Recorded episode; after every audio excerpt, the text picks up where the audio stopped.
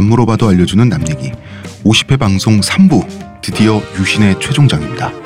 Finally. 파이널리 의문의 그녀 시호님, 안녕하세요. 문화평론가 이동기 대표님. 안녕하십니까. 안녕하세요. 저는 작가 홍대선입니다. 드디어 야수의 심정으로 유신의 심장을 쏩니다. 그분이 드디어 여기까지 왔어요. 자, 유신 지사가 다스리는 유신 체제를 살던 한 유신 지사가 이번 회의 주인공이고요. 박정희는 김재규를 삼성 장군인 채로 전역시키려 하죠. 그리고 나서 이 사람을 유정회 국회의원으로 정치에 입문을 시키게 되는 건데요. 깨알같이 사성은 안 시켜주는 거 음. 아니에요? 네. 그러니까 이게 마치 GD가 다른 아이돌은 절대 다른 음악 방송 1위를 할 수 없게 2위까지만 시키고 음, 자기가 계속 나오는 어. 거죠. 신곡 계속 발표하고. 그러니까 그런 기분인데. 근데 사성이 가지는 의미가 뭐 달라요? 사... 아, 아, 군인들에게는 올라갈 수 있는 최고 별 그거니까. 그렇네. 아, 오성 바로 미망이잖아. 밑이니까. 그럼. 대통령이 음, 오성이니까. 김재규는 싫지. 그러니까 사성 달고 싶죠. 그렇네. 그런데 주군의 명령이잖아. 이미 박정희 파벌이에요, 자기는. 음. 그래서 충실히 이 사람의 의지를 따라서 군을 제대하는 거죠. 자, 여- 우리 광고 듣고 오기 전에 28자로 구성된 칠원절 구시 한 편 듣고 광고 듣고 올게요. 네. 안하 준영 복백설 천고 신성 수감침 남북 경계 하처제 국토 통일 불성한 번역하면 눈 밑에 펼쳐진 험준한 고개에 흰 눈이 덮여 있어 오랜 세월의 신성함을 누가 감히 침범하겠는가 남과 북의 경계가 어디에 있는가 국토의 통일을 못 이룬 것이 한이로다 이런 식고요 제목은 장부 한입니다 대장부의 한 정도 되는 시고요 광고 듣고 오겠습니다 저한테서 뭐 달라진 거 느껴지지 않나? 뭐요? 아니 그 내 반짝반짝. 머리에서 반짝반짝이 아니라 빽빽 흑채가 맞다 이거. 흑채는 아닙니다 그럼 뭐 한방? 사람의 머리카락은 동물의 털이라는 거지 그래서 동물 세포로 모근을 복원한다는 거지 어떻게 돼? 가능합니다. 티스템 연구소의 동물줄기세포 배양액은 거짓말을 하지 않습니다. 나 이거 되는 거 보고 진짜 충격받았다니까 지금 티스템 두피 클렌저와 두피 에센스를 검색해 보세요. 과학이 당신의 모발에게 주는 선물 티스템입니다. 자 청취자 여러분 이시 어떻습니까? 대표님은 어때요? 시호님은? 일단 이 시가 이게, 이게 제2 외국어를 이제 간 마스터한 사람이 단어 수거 수거가 없어. 요 없어. 단어밖에 없어. 어. 이따 봐봐요. 이 눈 밑에 펼쳐진 할 때 안하 줄령이라며. 원래 한시를 하려면 어떤 그 식구를 가져 수거를 가져오는데 그 직역이 죠. 안하, 눈 밑, 준령, 험준한 고개. 어. 이게, 이게 뭡니까? 복백설. 복백설. 제목도 그래. 장부하니 뭐 장부지안도 아니고. 그러니까. 그리고 오랜 세월의 신성함을 누가 감히 침범하려 해서 그 신성 이거는 그 서양식 표현이죠. 음. 근데 칠원절구시를 하면서 천고 신성 수감침이로 그대로 갖다 썼어. 이런 부분들. 야 이거는 이제 김재규가 군대를 떠나면서 부대 관할 지역을 내려다보면서 지은 장부한이라는 시입니다. 이거 되게 드라마로 보면 웅장하게 그 자기가 예하로 다스렸던 부대를 보면서 이제 내일이면 저녁이고 나서 갑자기 웅장한데 그 사람이 입을 여는 거야. 음. 나 간다 그런데 뭐라고 있잖아. 서울 떠난다. 뭐 이런 기분이야 솔직히. 안녕. 어이 시가 좀 그래 느낌이. 음. 웅장하게 왜 큰 칼 옆에 차고 이런 기분이 아니라 어. 간다. 그 이순신 장군님의 혈염사나 이런 거 진짜 간지나잖아. 그러니까요. 평가자면 빡세게 한학을 배웠던 만큼 쓸 줄 안다. 음. 칠원절구 형식을 쓸 줄 안다. 어, 다시 말하지만 김재규의 세계관은 한학적 세계관은 아니었어요. 그죠. 유신적 세계관 안에서 한학을 배웠기 때문에 유신적 세계관 안에서 한시를 쓸 줄 안다. 음. 요 정도예요. 아, 그러니까 이게 네이티브가 아닌 래퍼가 영어로 랩 짠 거예요, 그냥. 그냥 그거야, 그거. 외국어를 할 줄 아는데 유창하게 한다기보다는 어. 할줄 안다. 그냥 이 영어, 정도. 어. 중학교 때, 고등학교 때 배운 영어로 영어 랩 하는 건데, 어, 어. 수거 이렇게, 가- 이렇게 안 나오니까, 네. 그냥 단어로 그냥, 그냥 이렇게 학교, 종교, 벌교 이렇게 하듯이. 학교 그냥 오랜만이다. 한 거야, 그냥 얘가 지금. 이게 딱그 왜, 뭐 왜, 어떤 영화지? 최근에 어떤 영화인데, 영화에서 그런 장면 똑같잖아. 그 왜, 박보영, 이종석 씨가 나왔던 그 영화에서 중간에 그 서울에서 온 여고생이, 전학생이 그림 그리는데, 무슨 청춘 그건데. 어, 청춘 어, 그거. 어. 거기서 그림 그리는데. 키 클른 청춘인가 뭐 그런 거 같아. 맞아요. 그러다가 그림 되게 진지하게 그려. 근데 딱 돌면은 그림에 낙서만 돼 있어. 아, 왜 아가씨에도 나오잖아, 그런 그림. 어. 그림 되게 진지하게 그리는 것 같은데 그림 어. 이렇게 하면 딱빵 그런 느낌. 터졌잖아요 그거. 사실 그런 느낌이야 지금 이게. 어, 시가 어. 뭔가 한문이 잔뜩 써 있으니까 그럴 듯해 보이는데 어. 막상 쭉 보면 어라 진짜 어라. 이런 느낌. 그런데 이 장부한이라는 시를 음. 그 김재규를 나중에 변호하면서 네. 음, 김재규를 흠모하게 되는 인권 변호사들 음. 네. 이 사람들은 장부한이라는 시를 굉장히 멋있다고 생각해서 음. 간직했습니다. 왜냐하면 이 사람들은 한학도 유신도 그 세계관이 아니라 그 이후 세대란 말이에요. 음. 네. 그러니까 이게 있어 보이는 거죠. 음. 한시 칠원절구 한시를 현대인이 써서 남겼다라는 것 자체가 그렇게 보일 수도 있다. 그럼요. 음. 이렇게 갑자기 우리처럼 말 많은 사람들한테 과묵하신 분이 나타나서 간다 서울 하면 어 이 사람 과묵하고 참 무게감 있는 사람이라고 생각할 수도 있어요. 음. 그거는 있다. 이 사람이 쓴 한글 현대시도 있기 때문에 음. 비교하면서 한 번 더 얘기를 하도록 하고요. 네. 자, 유정의 국회의원이 된다는데 이게 무슨 말이냐. 뭐, 물론 박정희의 의지죠. 유정혜는 유신 정우회잖아요. 간단히 말해서 국회 내에 박정희 친이 돼요. 야, 음. 유신 정우회야. 정우회. 진짜 이름 봐. 이게 국회의원들의 모임으로서 가능한 이름인가요? 그러니까 정희 친구? 이것도 버두자야. 어. 음. 벗이 어딨어. 정치할 때. 원내 교섭단체에 무려. 음. 즉 전국 선거 단위로는 TK가 박정희 조슈번이죠. 네. 군대 내에서든 하나회라는 조슈번이 있죠. 음. 이제는 아예 이 사람 의회 정치 싫어하잖아. 그러니까 의회 내에 유정회를 만들어 가지고 박정희? 음, 의회 내에서도 박정희 조슈 파벌이 생기는 거예요. 음. 어 요거는 그 남노당 시절에 했던 그 세포라든가 어떤 그 뿌락치에 약간 요거에서 배운 전술 같은데. 물론이죠. 음. 어, 당연히 다 연결이 돼 있는 거지. 근데 김재규는 유신에 반대하면서도 유정회 소속 국회의원이 되고야 마는 거죠. 음. 이때부터 이 사람의 가치관 발해가 나는 거지.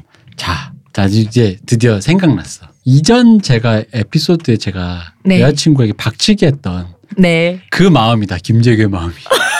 저도 아 요거 한 대 쥐어받고 싶은데는 생각했지만 사람은 때려서는 안 된다는 마음에 나도 모르게 박치기란 것처럼. 근데 새로 들어 나 내가 나중에 뭐 혹시나 네. 모르지만 훌륭한 사람으로 이름을 남겼다 칩시다. 그래서 이 대표라는 사람을 사후 평가를 하는데 그 사람 그러잖아. 어떤 그런 뭐 말로만 듣기로는 뭐 이렇게 우리가 뭐 배- 배제와 이런 거 하지 말자 팟캐스트 운영했다는데 음. 한편으로는 여자친구에게 박치기를 하는 김재규랑 비슷하게 보이지 않아요? 되게. 되게 개그- 그가 박치기를 했던 이유는 어. 이게 나중에 악랄하게 보면 여자한테 손찌검 하는 주제에 어. 괜히 뭐 이렇게 어뭐뭐 음. 뭐 얼마나 지는 고결했다고. 어, 고결했다고 좋은 소리 하고 뭐 이러지 음. 말자 저런 지는 얼마 잘나서 이렇게 볼 수 있잖아. 어, 어. 재규어 이동규 대표님. 아니 너무 뭔가 이해가 돼 머릿속에 동규어. 어. 동규어. 근데 동규어는 물고기 같아. 그러니까 동규어는 물고기 같아. 진짜. 물고기 같아. 어. 좀 요리를 잘해야만 먹을 수 있는. 요리를 잘하면 별미인데. 어. 왜 먹을 수는 있는 물고기잖아. 어, 딱 그런 거. 음. 혀에서 독 나와. 어두일미라고 혀의 독을 빼고 그죠. 그냥 어두를 즐겨야 되는 죄송합니다. 제가 대표님 오체 분시하고 싶은 건 아니고. 그리고 나서 중앙정보부 차장으로 임명되는 건데요. 음. 차장님도 아직 부장이 아니에요. 음. 김재균 싫죠. 왜냐하면 군 생활 시절 자기 밑에 있었던 신직수라는 사람이 부장이었어요. 음. 어. 그럼 계급이 뒤바뀌는 거죠. 누가 좋겠어요. 근데 김재규의 태도는 참 단순해요. 각하가 시키면 한다. 음. 음. 그 부임 하루 전날 박정희도 이제 좀 미안했는지 같이 저녁이나 먹자고 청와대에 불렀어요. 이때가 1973년 12월입니다. 김재규가 갔네. 갔더니 유경수 여사랑 부부싸움을 하고 있는 거예요. 음. 육여사가 이후락에 대해서 그런 사람 좀 중용하지 말라고 이렇게 했는데 박정희가 말하다 보니까 짜증난 거예요. 그래서 안 여자가 감히 국정에 간섭하느냐 이 일가를 한 거죠. 감히 그이 말을 듣고. 음, 그, 그 말을 듣고 유경수 여사가 어머 하면서 이렇게 고개를 조아릴 뿐이 아니잖아요. 그분은 원래 청와대 안에 야당이라고 해가지고 음. 바른말 직언을 제일 어. 많이 했던 음. 분이잖아요. 둘이서 어마어마하게 싸웠다 우리끼리 그래요. 그런 얘기 했잖아요. 유경수 여사님 굉장히 사람들이 뭐 어머님 뭐 이렇게 이런 식으로 하는데 지옥에서 온 페미니스트인지도 모르고 맞아. 둘이서 어마어마하게 싸웠는데 그럼 김재균 뭐가 돼? 그치. 근데 꼭 이런 사람들 있다. 맞아. 나도 이런 거 당해본 적 있어. 어. 초대받아 갔는데 자기들끼리 어. 싸우는 거. 사람 불러놓고 꼭 싸운다. 부부 싸움을 이렇게 한다. 김재균은 투명 인간이 된 거예요. 그래서 저녁 여- 그밤 10시까지 한 숟갈도 뜨지 못하고 꼿꼿이 앉아 있었다가 배고파. 일어나 가지고 박정희한테 저 이제 가보겠다고 음. 이제 가는데 박정희는 화가 나가지고 인사도 안 받았대. 음. 근데 현관에 나가는데 유교사가 쫓아와 나와가지고 뒤에서 김재규를 뒤에서 끌어안고 그래? 끌어안고? 안았대요. 어. 안고 김 장군님 다 들으셨죠? 장군님은 누구 편이셔요? 하고 물었다는 거야. 답정너잖아. 어. 진짜 답정너다. 그래서 김재규가 할 말이 뭐가 있어요. 그래서 경모님 편입니다. 이렇게 대답한 후에야 탈출에 성공할 수 있었다고. 음. 예. 안 놔주는 거야. 다시 이것은- 생각해 보세요. 음, 음. 이것은 김수환 추경영에게 김재규가 직접 한 얘기입니다. 어. 음, 음. 배고픈 시절 얘기군요. 밥도 못 먹었는데 10시까지. 당 떨어져서. 근데 박정희는 자기 장기말을 자꾸 시험하는 느낌이 있어요. 자, 음. 중정 차장에 고분고분 안- 앉았어요. 음. 음. 김재규가 싫다고 할 수도 있는데, 그런 거 중정 차장 오래 시키지도 않았어요. 음. 자리에 앉아서 자기 밑에 있던 놈 밑에서 자기가 시킨 거라고, 대통령이 시킨 거라고 우직스럽게 하네. 그러니까 이거 별 보니까- 꼴려 하지 않고 잘 음. 하나 못 하나 본나 거잖아요. 이거, 아, 역시, 역시 김재규야. 해가지고, 아, 이제는 제대로 된 걸 맡겨야겠다고 생각을 해요. 이게 되게 조폭. 그럼 사성을 시켰었어야지. 음, 음, 아니지 아, 음. 조폭스럽지. 어. 이렇게 한번 야지를 놔서. 근데 보통 이럴 때 야지를 놓을 때 그릇이 좀 뭐 이걸 좋게 표현한 그릇이 좀 작은 애들은 음. 형님 정말 섭섭합니다 이런 어, 애들이 있고 어. 음. 좀 이제 그냥 술 먹고 묵- 와서. 어, 묵묵히 이렇게 가만히 있는 애들은 이렇게 그냥 있으면 이제 그 이제 나중에 이제 돌아오는 어. 거죠. 그런 되돌려 주는 거. 음, 요거는 박정희가 잘했죠. 그죠. 네. 자, 어떤 대단한 일이냐. 건설입니다. 자, 아니 사성을 시켜 달라고 사성을. 어, 1973년에 오일 쇼크가 발생하죠. 오일 쇼크. 이거는 이제 중동 전쟁에서 중동 국가들이 하도 두드려 맞으니까 짜증나가지고 전쟁으로 안 되면 석유 전쟁이야 이러면서 석유를 전 세계에 안 팔아버리는 거야. 음. 그러면 석유 값이 천정부지로 치솟죠. 네. 그러면 우리나라는 그 석유 가공해가지고 수출주도 하는 나라잖아. 석유가 안 들어오면 망하죠. 전량 그렇죠. 수입을 해야 되는데 음. 일단 원유를. 이때는 또 어떤 때냐면 1960년대 말부터 70년대 초에 걸쳐가지고 월남전 파병 부대가 다 철군했다고. 음. 그럼 어떻게 돼요? 월남전 파병에서 외화벌이 했죠. 네. 그죠. 음, 외화벌이 수단이 없어진 거예요. 그러면 산업에 치명타가 오게 되죠. 음. 뭐 밖에 나가서 뭘 팔아야 돼? 사람을 팔자. 우리 젊은이들 다 중동으로 가서 나라가 텅텅 비게 해야. 아이도 낳고. 박정희는 중동 건설업 진출로 이 난국을 타개하면 어떨까 하는 아이디어를 세웠어요. 역시 적임자는 김재규였습니다. 자, 이거 뭡니까? 인력을 갈아 넣는 거예요. 그죠. 전투 정신으로. 전투 건설. 음, 전투 건설을 해서 더 싼 가격에 더 빠르게 이돈 많은 음. 그 석유 부자들한테 결과를 보여주는 거예요. 음. 즉 공사 속도를 파는 거예요. 네. 속도전의 대가 김재규 아닙니까? 여기서 보수주의자들의 아이러니가 나오게 되는 거죠. 박정희는 이미지 정치의 천재였죠. 그렇죠. 어떤 몇, 어떤 박정희 하면 생각나는 전형적인 이미지들로 우리는 박정희를 기억하죠. 음. 박정희를 뭐 나쁘게 보나 좋게 보나. 그 중에 이 박정희의 성공 시대를 연상시키는 몇 개의 상징적인 이미지. 그 중에 하나가 서독 광부 간호사 네. 음. 가서 얼싸안고 울고 막 이런 부분 있죠. 네. 그죠. 근데 여기 진보 진영에선 되게 웃겨. 사실은요 울지도 않았고요. 대충 그렇게 막대했대요. 근데 이게 무, 뭐 이게 중요해? 뭐가 중요해? 사실은 이미 바로 그 이미지 정치 자체를 비판해야 되는데 어. 사실 그 이미지는 조작된 겁니다. 요러고 있어. 아니, 그러니까 이게 늘 얘기하는 이 진정성 타령이라는 거지. 어. 뭐가 중요해? 뭐가 진정성이. 어, 그 연기를 기획한 어떤 그 철학적 근간이 중요한 거잖아요. 그렇지. 거기까지도 안 가. 진정성 없었다 이 얘기잖아. 그리고 하나는 경부선 그 착공하면서 폭파하는 그런 장면들 음. 그리고 또 하나의 전형적인 빠질 수 없는 게 중동 건설붐이죠. 박정희를 영웅시하는 사람들은 중동 건설 붐의 이미지를 굉장히 낭만적이고 영웅적으로 추억하죠. 음, 그쵸. 음, 음. 이런 사람들은 하나같이 김재규를 비열한 암살자로 기억을 하죠. 음. 그런데 박정희는 김재규를 건설부 장관에 앉히고 정권을 주다시피 했어요. 중동 건설부의 낭만은 김재규 작품이에요. 요 얘기하면 보수주의자들 다 기분 나빠한다. 그, 그, 그건. 어, 팩트 폭력을 멈춰주세요. 각각께서 시킨 대로 했을 뿐이야. 아니, 잘했다고. 진정성 따윈 뭐 일도 없어. 음. 자, 보수 쪽 사람들 갑자기 또 놀리고 싶네. 하지만 우리는 그만 놀리겠습니다. 이 두 사람은 돌진, 근성, 정신력 이 차원에서는 똑같은 유신 지사였던 거예요. 김재규는 중동붐의 1등 공신입니다. 최고 지휘관이고 음. 그리고 당시에 이 나라 경제를 중동붐에 완전히 올인했을 때 건설부 장관이라고 하는 것은 사실은 사성 장군 훨씬 이상이죠. 그죠. 예. 예, 총칼만 없을 뿐이에요. 그래도 김- 내가 하고 싶은 음. 건 사성 장군인 걸. 음. 그래서 장수 건설부 장관이 돼요. 장수 건설부 장관이 돼서 자 박정희 이 박정희식 고속 성장 있죠. 네. 여기 명함이 있죠. 이 명함을 다 인정한 상태에서 이 박정희식 고속 성장의 세계관에서는 누구보다도 어떻게 보면 가장 잘한 사람이 김재규예요. 음. 음. 그리고 드디어 1976년 12월에 중앙정보부장에 임명이 되는 거예요. 음. 자, 1976년 12월에 중앙정보부장에 임명되기 전에 우리나라 현대사의 비극적인 사건이 다 터집니다. 그렇지 음. 않습니까? 그렇습니다. 민청학년 사건. 그 다음에 인혁당 재건이 사건. 네. 야, 인혁당이란 건 뭐냐면 원래 1960년대에 있었던 사법 살인 사건이에요. 네. 용공 조작 사건이잖아. 그러니까 자유민주주의 부르짖는 사람들을 다 엮어가지고 말도 안 되는 혹독한 고문을 해가지고 거짓 자백을 받아내. 뭐냐면 우리는 사실 빨갱이고요. 정부를 전복시키려고 했어요. 그랬는데 이제 유신 정권을 유신 정권이 이제 3년 4년 지나면서 이제 국민들이 못 참으니까 용공 조작 사건을 또 일으키는 거예요. 음. 그게 이 사람들이 인혁당은 사실 와야 되지 않았다. 사실 인혁당을 또 재건하려고 했다. 이게 인혁당 재건이 사건이에요. 용공 조작 사건입니다. 인혁당 같은 거 없어요. 음. 애초에 있지도 않은 조직인데 뭐. 음. 그리고 민천학령, 뭐 그 민주 학 민주 대학생 총연맹, 이 민천 학년도 그냥 대학생들 내부의 빨갱이들을 음. 우리가 드디어 잡아내는데 성공해서 국가 전복 사태를 막았다라고 하는 건데 역시 용공 조작 사건이죠. 그죠. 그리고 이때 이 사람이 중앙정보부장 부장 되기 전에 DJ 납치 사건 이런 걸 다 보는 거예요. 용공 조작 사건의 용공을 뭘 보고 말하는 거예요? 용공 저 사람들 공산주의자라고 음. 공산주의자가 아닌 사람을 조작한 사건. 음, 음, 음. 용공 그 조작 사건. 용공 조작 그렇죠. 사건이라고 하는 거죠. 음. 이거는 전 세계에 유례가 없는 사법 살인이었고 음. 이때 뭐 전 세계가 분노했습니다.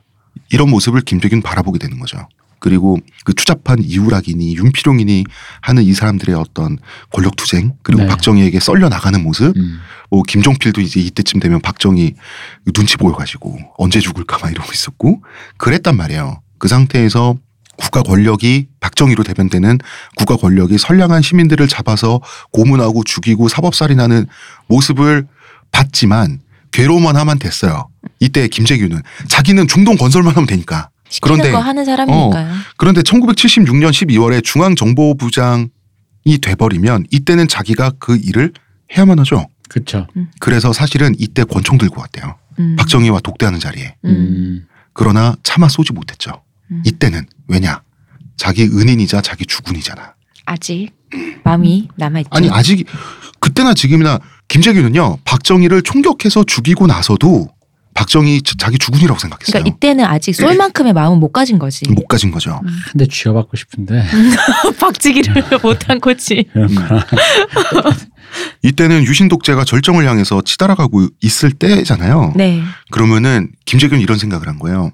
그러면 국민들이 박정희를 덜 미화하게 함으로써 체제를 지키고 이 주군에게 충성하겠다. 음, 주군도 지키고. 음, 주군도 지키고 그러면은 내가 여기서 할 수 있는 일은 유신 체제를 좀 더 온건하게 바꿔가지고 음. 음. 국민들에게 납득을 시킨 다음에 천천히 민주화를 한번 해볼까? 이런 생각하게 된 거예요. 이 진전성은 우리 인정해야 됩니다. 그래서 해가 바뀌자마자 자 12월이니까 바로 해가 바뀌죠. 네. 해가 바뀌자마자 1977년부터 온건한 정책을 마구 추진하기 시작해요. 음. 김지하 시인을 1년 10개월 만에 가석방합니다. 이때 가석방 안 됐으면 김지하 죽었어요. 야당 고문을 석방하고요. 민주구국 헌장 지지 서명 운동 관련자를 석방합니다. 그리고 몇 개월 후에 11명을 추가로 석방해요. 긴급조치 9호 위반으로 복역 중인 신부, 목사, 학생들 14명을 석방합니다. 고은 시인을 석방합니다. 교도소에서 이제 고문당하면서 건강 악화로 생명이 위험하던 김대중, 이 DJ를 서울대 병원으로 이송시켜가지고 살려줍니다. 이것이 모두 한 해에 일어난 일이에요. 음. 봄이었습니다. 봄이. 사실 이거는 모두 박정희의 뜻에 반하는 걸 수도 있죠. 음. 그렇죠. 특히나 이런 말까지 합니다. 긴급조치 9호. 긴급조치 9호라는 건 한마디로 간단히 말해서 기분 나쁘면 다 잡아갈 거야. 이게 음. 긴급조치 9호인데 긴급조치 9호를 철폐하자고 건의를 해요. 박정희가 안 된다 그러죠. 음. 그러니까 10호 안을 만들어서 건의를 합니다. 그리고 반려가 되죠. 네. 박정희. 근데 보수 인사들 되게 웃겨. 자지철과의 권력 투쟁에서 밀리고 있던 김재규가 음. 그 발악적인 아부의 차원으로 더욱 강력한 10호안을 내밀었다. 음. 하지만 우리의 지도자 박정희 각하께서는 온건하신 분이므로 10호를 반려했다. 거기까지 못한다 이렇게 말씀하셨다 뭐 이런 거죠. 순 거짓말입니다. 10호는 조금 더 온건했어요. 음. 진보 인사들은 진보 인사들대로 지금까지는 9호나 10호나 도낀 객낀이란 이유로 김재규의 진정성을 부정했어요. 요거는 둘 다 불공평한 태도예요. 어쨌든 온 건 했다고. 음. 그 이거는 이제 세월을 거슬러 올라 네. 이후 한 이제 20년 후에 2002년에 네. 서세원 씨가 제작한 긴급조치 19호 가수 다 잡아들이는 그 영화. 그 영화. 희대의 망작이라는 그 영화. 음, 그렇습니다. 대단한 영화입니다. 일단 제목을 그런 식의 어떤 파시즘적인 법을 법을 생각할 때 긴급 조치라는 용어를 생각했다는 것 자체가 참 옛사람. 서세원 씨다. 음. 음. 조갑제가 특히 유- 대표적인데요. 이런 사람들은 어, 지식인들은 꼭 차지철을 집어넣어요. 차지철과의 권력 투쟁에서 밀렸단 말이죠. 분하고 그렇다고 대통령은 너무 어렵다 이거야. 시국을 헤쳐나갈 그릇은 못 되고 그러다 속으로 부글부글 끓다가 이 어떤 충동 상태에서 권력욕 반, 충동 반으로 11억을 저질렀다는 얘기를 하거든요. 발기부전도 있었고 말해서. 이거는 솔직히 말하면 창작입니다. 왜냐하면 박정희의 강경책을 반대하면서부터 이미 사실 위험을 감수한 거예요. 음. 음, 그건 사실이잖아요. 근데 이런 세계관은 또 조갑제 같은 사람들은 멋있다고 생각해. 유신적 그 세계관은. 아 그럼 저기 주석궁의 음, 사나이즘이 지금 불타오르는데 지금. 그러니까 어 나는 내가 글을 쓰고 있지만 내 글이 아닌 듯 뭐면서 음. 혼란하다고. 음. 음. 어. 자 여기까지만 보면 또 영웅적인 또 어떤 민주주의자 같은 여- 면모가 있잖아요. 네. 김재규는 이제 갈등했던 거죠. 이 중정부장 시기 내내 고민에 짓눌려 살았던 거죠. 자, 첫 번째, 남자는 자신을 알아주는 일을 위해서 죽죠? 그럼 바로 박정희잖아. 음. 음. 근데 이 사람의 사부는 이종찬 장군이란 말이에요. 군인은 민주주의의 헌정 가치를 위해 죽어야 한다고 배웠는데 이 사람은 건설부 장관을 거쳤지만 자기 정체성 군인이란 말이야. 음. 음. 이 부분에 있어서는 좀 뭐 너무 비웃기는 힘들어요. 이런 것까지. 아버지로부터는 존경받는 선비로 살라고 배웠죠. 그러면은 이 모든 것들이 지금 충돌하잖아요. 음. 이거를 해결할 수 있는 단 하나의 해결책은 유신 지사적이라는 거지. 그렇죠. 목숨을 걸어서 나 하나 희생해서 내 이름 더럽히지 않고 어떻게 되면 되면 어떨까라고 하는 거. 음. 이 사람은 박정희 유신이 시작되고 나서부터 이제 사무라이 정신에 심취하기 시작해요. 음. 그렇기 때문에. literally 사무라이인 건가요? 어, 어, 어, 제가 우리가 설명을 아는 그 해볼까요? 사무라이 그냥 그 음, 자체인 거죠. 자, 설명을 해볼 테니 두 분이 판단을 해보세요. 최서영 전 코리아 헤럴드 사장님이란 어, 최서영이란 분이 있습니다. 이분의 증언에 의하면 이제 새마을 운동이 한창이던 때에 이 유신하고 나서 지도급 인사들이 번갈아 새마을 연수원에 입교해서 합숙 교육을 받았는데 이분이 이제 김재규하고 합숙을 했던 거예요. 음. 그때 김재규하고 많은 대화를 이분이 나눴는데 읽어보겠습니다. 내가 느낀 것으로는 그는 질서를 존중하는 전형적인 군인. 그것도 죽음의 미학을 찬양하는 일본 사무라이를 동경하는 그런 사람이었다. 내가 일본 특파원을 했다는 사실을 알고는 세지마 류조. 세지마 류조는 어, 이토추 종합상사라고 하는 회사의 회장이고요. 2차 대전 당시에 일본 만주군으로 참전했던 사람이에요. 박정희 대통령 전에 직속 상관이었습니다. 이 사람이 일본의 셀러리맨의 신화고요. 이토추 네. 상사를 엄청나게 키워서 그 왜 88 올림픽 네. 관계에 대해서 이렇게 제언도 해주고 음. 뒤에서 우리나라 와서 많은 제언을 아, 좋게가 아닙니다. 이 사람 기시노부스키와 고다마 요시오바 그 라인입니다. 에. 어. 음. 다, 다 근대인이 아닙니다. 여기 음. 근대인 없어요. 예. 그러니까 우리나라에 붙어서 지한파, 친한파라고 해야 되나? 뭐랄까 우리나라를 도와준 것처럼 보이지만 결국은 자신의 자기- 이익을 어, 위해서. 사람들이에요. 음. 음. 네. 그 세지마 류조에 대해 이것저것 질문해 온 것이 생각난다. 이런 그 증언이 있고요. 김재규의 평생 최고 애창곡이 있습니다. 언제나 마이크 잡으면 부르는 18번 있죠. 이 애창곡 이름이 사나이 결심. 이런 가사가 눈에 띕니다. 이 몸이 죽어 세상을 떠날지라도 이름만은 남기리라. 음. 어, 중정부장이 싫었지만 네. 중정부장 지위를 살짝 이용해서 외국의 문물도 즐기셨습니다. 음. 당시에 일본 문화가 수입 금지였죠. 그죠. 예, 근데 일본 문화 장르물을 즐기셨는데 사무라이 영화가 나올 때마다 음. 이걸 비디오로 입수해서 심취해서 봤다고 합니다. 그리고 중앙정보부장 하면서 또한 한 가지 인간적인 실수를 한 적이 있어요. 자, 이분의 선조가 김문기죠. 그 김문기. 네. 우리 일부부터 얘기했던. 네. 다시 말하자면 단종 복위운동에 참여했다가 능지 처사를 당했는데요. 이분이 사육신에 포함이 안 된 거야. 음. 이게 불만이었어요. 음. 음. 그 당시 중정부장이란 거는 나는 새도 떨어뜨리는 권력자죠. 국사편찬위원회를 압박해가지고요. 김문기를 사육신 목록에 넣어요. 음. 그럼 누군가 하나 나와야 그 여섯 명이 되잖아. 어. 또 나올 사람은 없잖아. 어. 음. 그 상태에서 사육신묘에 김문기의 허묘 음. 예 넣어버리니까 사칠신묘가 돼버리는 거예요. 음. 입에 뭔가 쫙 안 붙네요. 어. 음. 문제는 김문기는 이미 조선시대에 복권이 돼가지고 삼중신이란 것에 포함돼 있었어요. 심지어 삼중신이 사육신보다 급이도 높아요. 다만 대중적으로 사육신이 더 입에 자- 잘 붙을 뿐이야. 음. 관련 서적을 한번 들춰보기만 했어도 일어나지 않았을 일입니다. 현재 김영 김 씨 종친회는 김재규의 유지를 받들어 김문기의 사육신 포함 사건을 올바른 역사적 재평가로 규정하고 관련 자료를 아주 자랑스럽게 전시하고 있습니다. 삼중신이 더 위입니다, 여러분. 왜 위냐? 사육신은요 고문 당하면서 다 불었어. 성균관 스캔들에 나오는 성산문, 박팽년 다 불었어. 다 불고 살려달라 그랬다고. 삼중신은 김문기는요 끝까지 안 불고 욕해가면서 죽었어요. 중신 아니야 중신. 중신이라고. 네. 이게 이 아니야? 마음 그, 그 그거 말고 사육신. 아잘 살았어. 나 그거 말고 사육신 나, 나 그거. 아니, 어, 어쩐지 브랜드가 더 대중적이야. 어, 아니 애기들 먹일 때도 뭐 먹이면 어. 이게 더 좋은 건데도 어. 애기들이 그냥 아 그거 말고 그, 이러잖아. 더 좋은 걸 저도 왜 먹지를 못하니? 그치. 그런 마음이죠. 그러면 이제 김재규 사후에 이 사육신묘나 이 기념관에서 김문기를 그냥 퇴출하면 될 법도 한데 이미 그렇게 못하죠. 종친에서 가만히 있나. 그치. 음. 자, 그런 깨알 같은 중정부장 시절에 자 얘기를 들었고요. 이걸 뭐라고 해야 되나? 안타깝네요. 아, 그러니까 내가 장담한데 이분 중에 책 읽으시는 분도 없는 거, 아, 그러니까 책을 읽는 사람만 없는 것뿐만 아니라 삼중신이 더 좋다는 들 유명하지 않으니 무쓸모다라고 생각하는 그런 뭔가 굉장히 그 브랜드 친화적인 한국인이네요. 어, 아, 네. 브랜드 아, 어 그러네 한국인이네요. 한국인적인 어. 아, 비즈니스 friendly한 건가요? 그렇죠. 브랜드 friendly. 어, 왜그왜 예를 들어 명품이 우리나라에 많이 소개되지 않을 때 진짜 명품인데 안 유명한 거보다 안 쓰잖아요. 안 쓰잖아. 진- 좀 이거는 대중적인 조선인이라기보다는 한국 지금 근대화로 오고 있네요.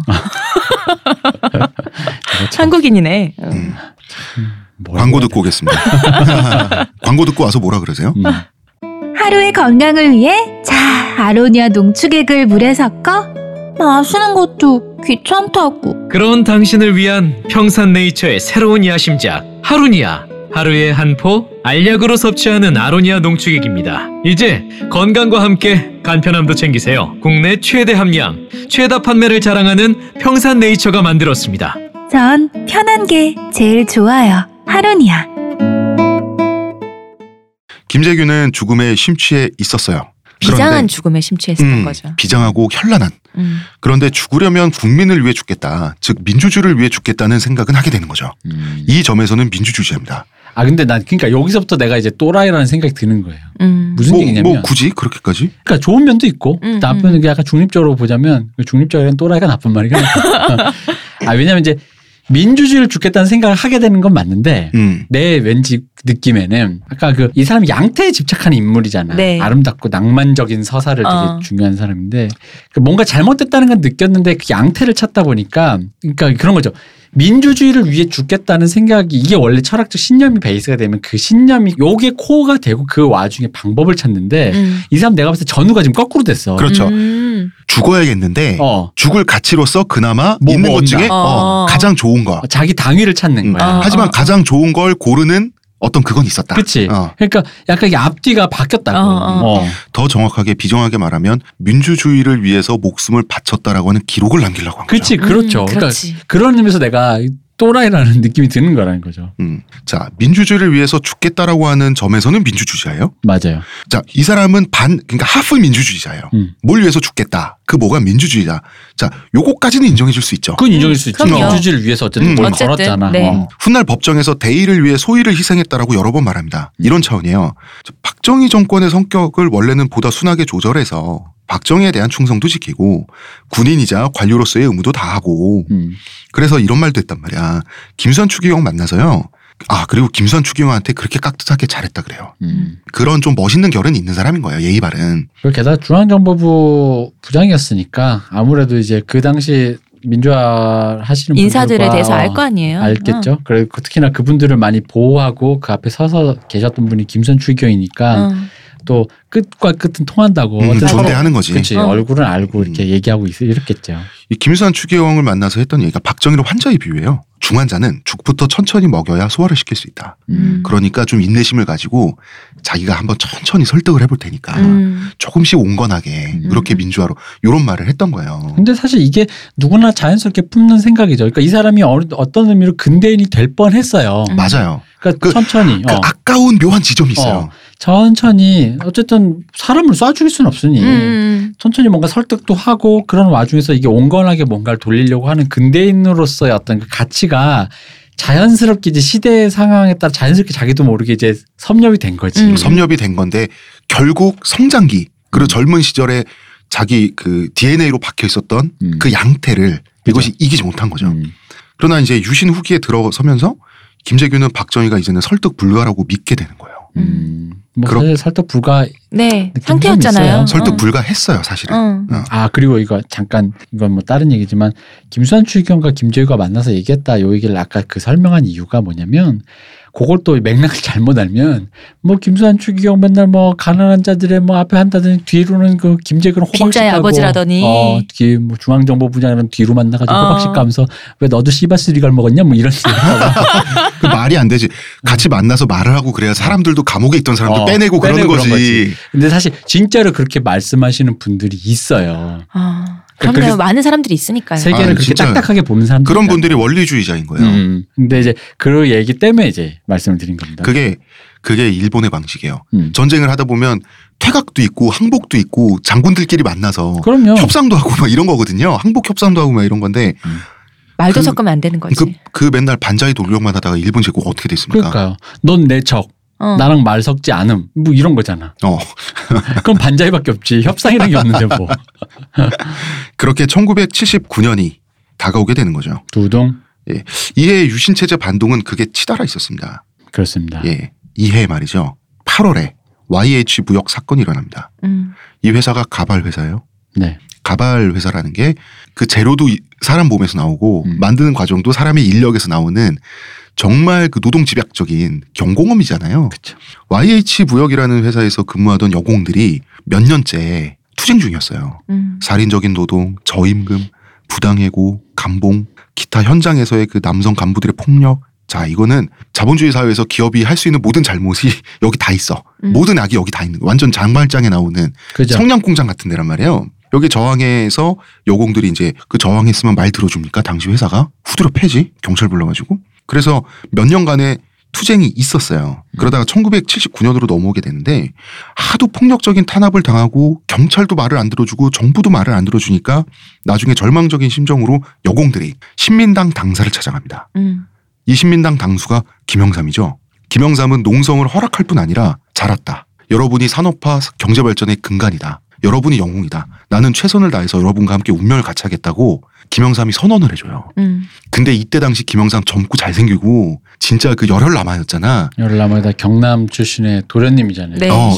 이 김영삼이 이 잘생긴 얼굴로 여공들 손을 맞잡으면서 같이 가자고 하는데 와 이 여공들 보면 감동받은 표정이 장난이 아니에요 진짜. 몇 년 동안 아무도 우리 말을 안 들어주는데 음. 이, 이 당사 이 사람이 김영삼이 내 말을 들어주는데 당연하죠. 김영삼이 지금 기준으로야 좀 이렇게 후덕후덕 아저씨 같지만 솔직히 뭐라 그 무식하긴 무식해요. 왜냐면 이렇게, 이렇게 아주 깊이 있게 막 교양 있는 사람은 아닌데 근데 또 거기에 도련님 출신의 그 약간 아나무인 있잖아. 무 겁나는 거 없는 어. 그런 게 있어가지고 여기서 어땠냐면 경찰이 탄압을 하- 진짜 되게 이 당시 경찰 서슬퍼런 경찰인데 네. 와가지고 바로 사람들 보면 싸대기를 날면서 수- 그 대장을 어. 그래서 여기서 지금 사람 다 죽이려 그러냐고 나도 음. 죽여봐라 뭐 이런 식으로 한 거야. 어. 그거 되게 맞아, 멋있잖아. 나부터 먼저 하라고. 네, 오. 멋은 있는데 나중에 김영삼 경찰한테 양쪽에 이제 그 음. 팔짱 예. 해가지고 끌려가면서 깨알같이 복수는 당했습니다. 맞아요. 네, 명치를 또 그렇게 몇 대 마시면서 음. 가셨다고 그랬는데 자 김영삼은 지켜주겠다고 약속하면 끝까지 지키는 사람이죠. 음. 이 사람 싸나잖아. 그죠. 음, 이게 박정희가 잘 걸렸다. 음. 신민당사 음. 김영삼 잘 걸렸다. 다 때려잡으라고 강경 진압을 명령했어요. 그러니까 이때 완전 초 이 사람의 그 판단력이 거의 제로야. 음. 지금 내가 봤을 때. 박정희는 맛이 간 거예요. 어, 음. 야당 지도자인데 이 건드릴 게 있고 안 건드릴 게 있는 그럼요. 건데 어, 여기서 이제 간 거죠. 이걸 해야 하는 사람이 김재규가 된 거예요. 음. 음. 중정 부장이잖아. 자 김재우 그 머릿속 칵테일 또 원심불이 되고요. 또 돌아가. 이거는 김재규 인생 최악의 치욕이에요. 왜냐하면 힘없는 여성들을 폭력으로 진압했어요. 음. 폭력 진압했어요. 이 사람은 사나이 결심을 부르는 사람이고 머릿속에 조선시대 선비 그다음에 그치. 일본 사무라이 이게 들어갔는데 자기가 가진 권력으로 여공들을 팼단 말이야. 음. 패면서 진압을 했는데 이때부터 제가 봤을 때는 김재규는 이제 이제 완전히 틀렸다라고 생각하게 된 것 같아요. 음. 이거는 아 이때 김재규가 어떤 멘탈이 깨지게 됐을 거라고 저는 생각이 들거든요. 근데 조갑진 여기서 이상한 말한다. 박정희는 잘 수습하라고 했는데 김재규가 강경 진압을 하면서 사상자가 나왔다. 이게 뭔 소리요?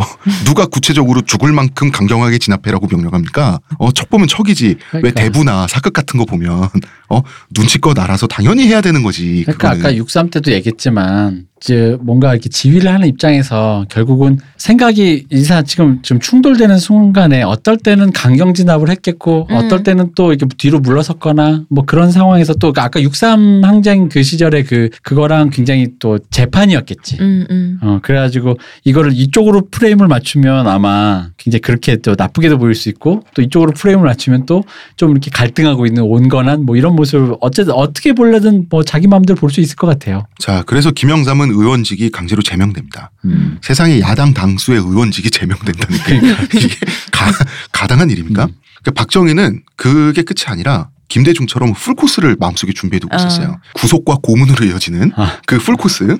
근데 사실 김재규 아니었으면 김영삼도 당했습니다. 음. 김재규는 제명된 것만으로 충분하다. 여기서 더 이상 가면 국민들이 납득하지 않을 거다. 음. 이런 식으로 이제 박정희의 심기를 거스르게 되는 거죠. 네. 그런데 뭐 뭐가 충분해 제명으로 아 충분했죠 의원직 제명으로 민심이 폭발했습니다 맞아요. 그래서 부마 항쟁이 들불처럼 일어나게 되는 겁니다 이때가 10월이 되는 거죠 음. 음. 10월 18일 자, 아 여러분 부마 항쟁은 부산 마산 지역을 경남을 중심으로 일어나서 이제 전국적으로 영향을 끼친 말하자면 12고 항쟁인 거죠 시민들의 김영삼 이 전 대통령이 그쪽이었잖아요. 그죠. 예. 그쪽이기도 했고 그리고 이때만 해도 거의 뭐 이제 경남과 경북이 또 다르잖아요 음. 경남이 은근히 진보적이에요 음. 예, 옛날에 부산이 야도란 소리도 많이 들었고 10월 18일 새벽 0시를 기해서 박정희는 비상계엄을 선포합니다. 이 비상계엄이 역사상 가장 위험한 비상계엄이었어요. 음. 음. 이때 만약에 정말 군이 투입돼서 시민들과 충돌했다. 그러면 광주 항쟁 있죠. 광주 민주화 운동의 운동보다 몇 배 큰 비극이 이때 일어날 수가 있었습니다. 음. 이때 김재규는 부산에 헬기를 타고 자맹을 나갑니다. 부산에 헬기를 타고 떨어진 지가 새벽 2시. 그러니까 개- 비상계엄 선포 2시간 후에요. 이제 자맹이니까 아무도 이 사람이 중정 부자인 거 모르지. 음. 음. 그러니까 부하들 신복들하고 같이 이제 돌아다니면서 본 것은 전쟁터였어요. 그러니까 불길이 치솟고 난리가 난 거죠. 음. 사람들이 죽어 나가고 이 김재규는 충격을 받은 거예요. 이때 최루탄에 죽을 뻔하던 어린아이, 엄마와 함께 병원에서 나온 엄마 품에 있는 어린아이가 엄마랑 같이 최루탄에 맞아서 죽을 뻔해요. 이거를 또 달려가서 목숨을 걸고 구하는 사건이 일어나거든요. 음. 김재규가 아이를 구하는 장면이 여러모로 짠해요. 나는 이런 생각이 드는 거야. 나의 상상인데 여공들을 이 사람이 폭력 진압했잖아. 네. 그럼 이, 이 사람의 봉건적 마초로서의 부채 의식이 있을 거 아니에요. 이런 어떤 부채 청산의 어떤 나는 그런 느낌도 드는 거예요. 내 어, 개인적으로는. 뭐 부채까지 아니어도 본거적 마초의 가장 아킬레스건이 여자 어린이잖아요. 음. 그렇죠. 음, 이게 그 사람들을 뭐 가부장적인 입장에서 권위적으로 대할 수는 있어도 때린다거나 아, 뭐 이렇게 자기가 남자인데 남자가 돼가지고 음. 어린 사람이나 여자를 뭐 한다라는 게 분명히 이, 이 정도의 세계관을 가진 사람들은 굉장히 그 치욕적인 아킬레스건으로 작용했겠죠. 그렇죠. 그 치욕을 어떻게 보면 이런 행동으로 자기 스스로는 스스로에게 스스로를 납득시킬 수는 있는 거죠. 음. 그리고 너무 비정하게 갈것 없이 선행은 선행이죠. 용기는 그렇죠? 용기고. 네. 음. 이 상태에서 계엄군이 조직 편성이 되는 거예요. 음. 이때 계엄군 사령관으로 선발된 사람들 있죠. 네. 지휘관으로 선발된 사람들이 나중에 그 112 사태 일으- 일으키고 그다음에 그 광주를 피로 짓밟는 바로 그 멤버들입니다. 음. 그러니까 계엄군이 정말 밀고 내려왔잖아요. 네. 그러면 부산 마산 다 썰려 나갔습니다. 그리고 이야기는 7일 후인 10월 26일로 가게 되는 거죠. 자 여기서 우리는 이미 다 드러나 있고 네. 찾아보면 나오는 11.6 사건의 전개 사후 처리 이건 안 다룰 겁니다. 음. 음. 요건 다 알고 다 나와 있어요. 자 이번 편의 주인공은 김재규고요. 음. 김재규 마음속에 유신이에요. 그래서 같은 차원에서 김재규의 신복 있죠. 중앙정보부 의정과장. 자 여러분 의정과장이라고 쓰고 채용사가 있습니다. 박선호. 네. 그다음에 이 사람의 신복인 비서 박흥주. 네. 네. 예 그리고 뭐 차지철 같은 사람들 있죠. 음. 예, 굳이 이야기 하지 않겠습니다. 음. 굳이 이야기하려고 하면 내용 엄청 복잡하고 길어지는데요. 핵심에선 벗어나 있잖아. 그죠. 네. 핵심은 김재규입니다. 네. 나중에 밝힌 바에 따르면 김재규의 총격 사유에는 최근에 화제가 된 최태민 보고서 있죠. 네. 네. 예, 그다음에 박정희의 여자 관계도 있었어요. 음. 그런데 김재규는 또 이 사람 충신이잖아. 자기 기준에서 음. 그러니까 박정희하고 박정희 가족의 명예는 또 지켜주려 그랬어요. 음. 근데 나중에 법정에서 끝내 관련 얘기는 안 했죠. 음. 왜 그래서 박선호하고 박흥주가 박정희 여자 관계 얘기 하려고 할 때 고개 돌리고 야 하지 마라고 했단 말이야. 음. 네, 맞아요. 음, 음. 이 얘기는 되게 유명하죠. 유명한 얘기죠. 음. 하지만 최태민 보고서에 김재규는 자기가 이렇게 쓰긴 했습니다. 음. 음. 대통령 보시라고 최태민은 교통사고를 내서라도 죽여야 할 없애야 자. 된다며. 최태민 거의 요승이야 이제. 진짜 라스푸틴이잖아. 어. 라스푸틴이죠. 음. 그 최태민 보고서 보면 가관인데요. 음. 이런 가십은 저희는 굳이 피하겠습니다. 네. 네. 예. 자, 그날입니다. 그날 궁정동 안가에서 말이죠. 차지철에서 화나서 그랬다는 것은 보수 측의 창작입니다. 음. 그렇지 않아요. 총격 계획은 면밀했습니다. 기회를 노리고 있었고요. 음. 기회를 노리다가 오늘이다라고 했던 날이 26일이었던 거예요. 두 신복에게 4시간 전에 알려줘요. 사실은 치밀한 거예요. 2인 이상이 알게 되면 드러날 수 있다는 거예요. 음. 음. 그러니까 이거는 즉흥성이라기보단 치밀성이에요. 음. 무엇보다 며칠 전부터 가족들한테 자기가 없어도 잘 살아야 된다고 얘기를 하고 다녔다고. 음. 그리고 그 장정희 씨 있죠. 네. 네. 자기 그 내연 여인 음. 장정희 사이에서 나온 자식들한테도 그런 얘기를 했단 말이에요. 음. 그리고 이제 어머니한테도 그런 얘기하고 그리고 집에서 나올 때 죽을 준비를 이미 다 하고 나왔어요. 아니 근데 차지철한테 화는 모르겠는데 짜증은 나지. 차지철 아니 사실 당연히 싫지. 근데 그게 이유 전부가 아니라고. 어 되게 막말러고 어. 근본도 없고. 소위 말해 싹퉁 바가지잖아. 네. 이 새끼 완전히요. 싹퉁머리 없는. 그러니까 이정 이 사람을 뭐 굳이 이제 자 뭐 선비로 보자면 진짜 상대하기 싫은 무레배란 말이야 차지철을. 음, 음. 음. 음. 자, 이미 3일 전에 가족 친지를 불러서 자신의 뜻으로 남길 붓글씨를 지목해뒀어요. 음. 음. 자유민주주의, 비리법권천. 비리법권천은 이 잘못된 것을 바로잡는 법을 그 하는 것은 하늘에 있다. 음. 위민민주주의, 국민을 위해 민주주의 이런 뜻이죠. 위대의, 대의를 위하여 민주, 민권, 자유, 평등 등등 등입니다. 음. 간다 청와대 쏜다, 쏜다. 종.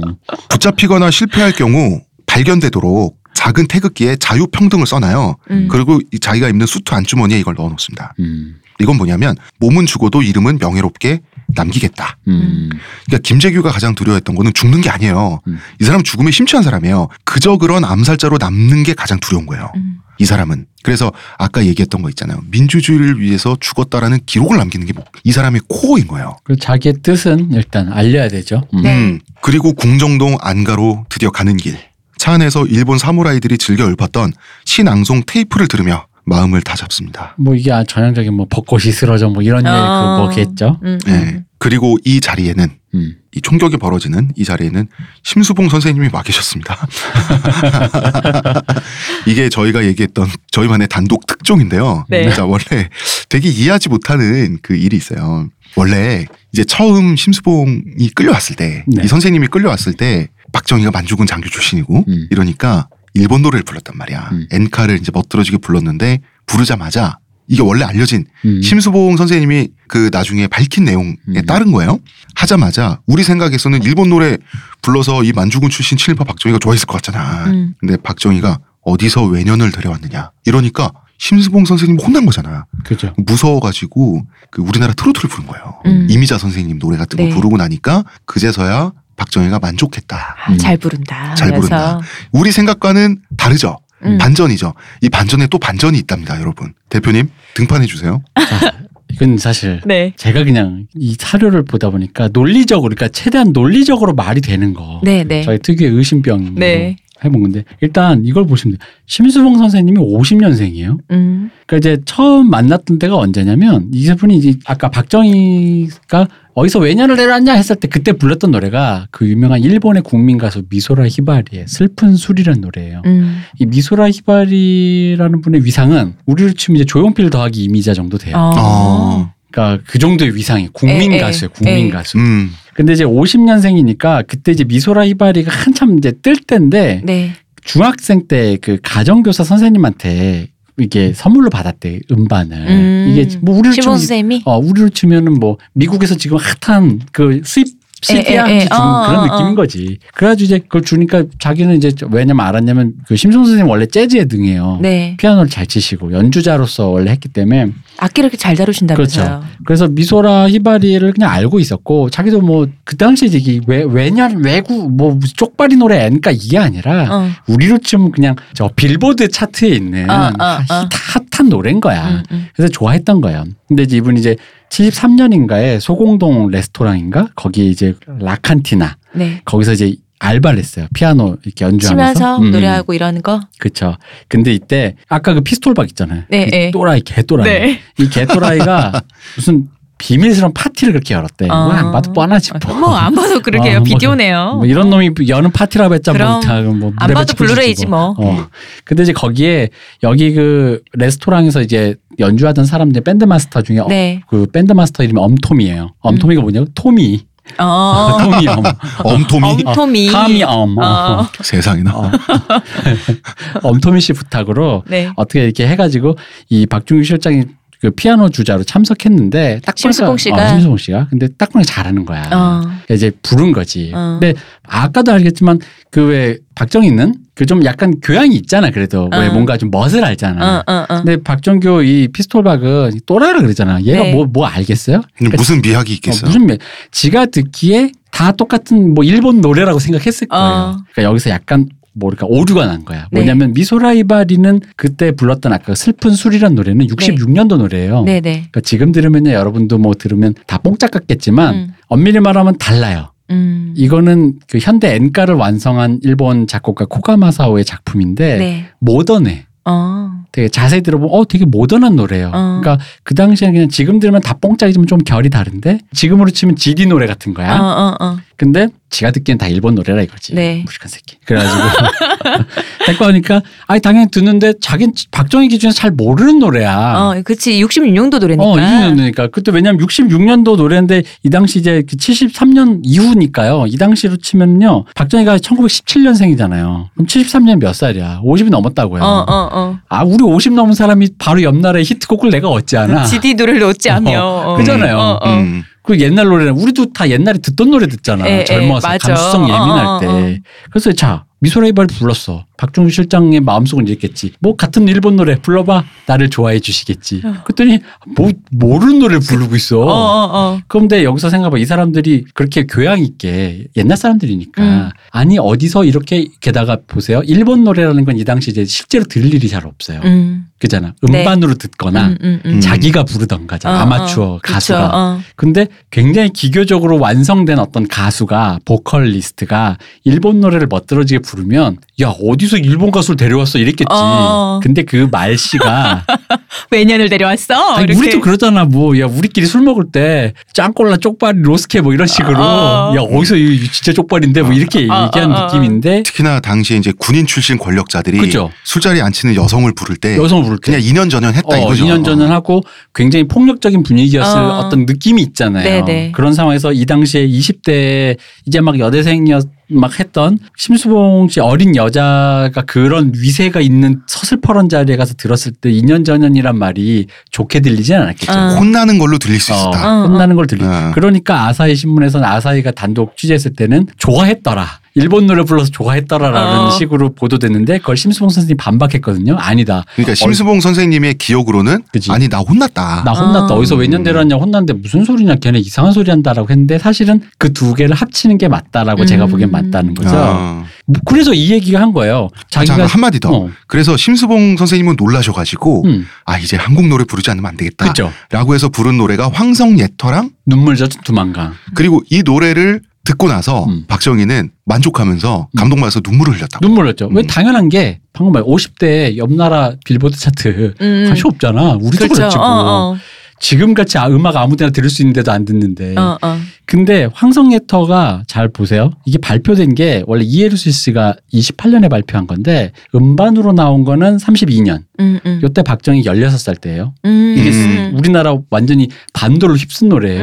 음, 음, 16살 때 들은 노래. 눈물 젖은 두만강 38년. 음. 22살 때예요. 어. 음. 자, 그럼 젊어서 한창 때 듣던 노래. 창때 최고 히트곡이야. 음. 16살 때 최고 히트곡, 22살 때 최고 히트곡. 어. 한창 음악을 많이 소비할 나이 때잖아요. 그죠? 그럼 당연히 그런 노래 부르면 눈물 나. 좋지. 좋지. 눈물 어. 나지. 음. 게다가 왜 눈물 나면 이 노래 자체가 비탄의 노래니까. 네. 밝은 노래는 어, 아니잖아요. 어, 어. 그리고 또 심수모 선생님이 좀 잘 부르나. 그 이런 노래 또 좀 되게 잘 부르잖아요. 맞아요. 그럼 잘 부른다 그랬겠지. 그러니까 이게 외년을 데려왔어 했다가 나 쪽발인 줄 알았는데 일본 노래 부르니 싫어했는데 눈물 젖은 두만강 가요를 불렀더니 눈물을 흘렸다라는 얘기는 그 결을 모르면은 음, 음, 되게 음. 이상한 사람처럼 보인다는 음, 음, 거지. 친일파인 줄 알았는데 왜 그래? 왜 그러긴 그냥 옆나라 히트곡 모르는 몰랐다. 몰랐다야. 그리고 어. 나 어릴 때 그냥 듣고 자랐던 노래 불러주니까 좋았다예요. 어, 어, 어, 어. 근데 이 맥락을 다 다 거세라니까 이 겨, 밑에 남는 게 이상한 게 결들을. 남잖아요. 어. 이거 진짜 아날람 특종이야. 어디 가서도 들을 수 없는 내용. 난 진짜 이 퍼즐을 대표님이 맞춘 걸내 술자리에서 한번 들어보고 네. 아 저는 반박을 할 수 없었습니다. 아 근데 이게 사람의 마음에 좀 더 가깝지 않아? 그러니까 가깝지. 맞잖아요. 가장 합리적이야. 어, 지금까지 나온 것 중에. 어. 근데 어차피 이거는 뭐 노래고 반응이고 여기 물증이 어딨어. 음. 이게 다 관심법일 수밖에 없는데 이제. 그 관심법 중에서 제일 논리적이야. 그러니까 제일 합리적일 거라고 난 생각. 어린 어. 여대생과 어렸을 때 들었던 노래와 뭐 그런 류의 그렇죠. 분위기들. 어, 어, 어. 우리야 지금 생각하면 다 그냥 뭐 60년대든 30년대 다 옛날 노래인데 음. 당시 사람들이 그 시대를 산 사람한테는 아니잖아요. 음. 그래서 이 그러니까, 외년이란 말도 이 외년이야 이렇게 자고 음. 음. 어디서 저런 이게 아니라 어, 그냥 그냥 일본 여자. 어. 아니 아 여러분 솔직히 남자 남자들이 여자들이 뭐 모르겠어요. 근데 끼리끼리 친한 사람들이 술 먹을 때 뭐 2년 전에는 하잖아. 하죠. 이 새끼 저 새끼 하잖아. 네. 아니 박정희라고 왜 못해? 음. 근데 심수봉 했겠지. 어. 선생님 입장에서 무섭지. 무섭지 무섭지. 솔직히. 여기 어, 어린 나이에. 근데 참 지금 다시 생각하시면 심수봉 선생님 진짜 개고생했습니다. 개고생했죠. 이게 그래도 뭐야 끌려다니면서 그 얘기 해줘요.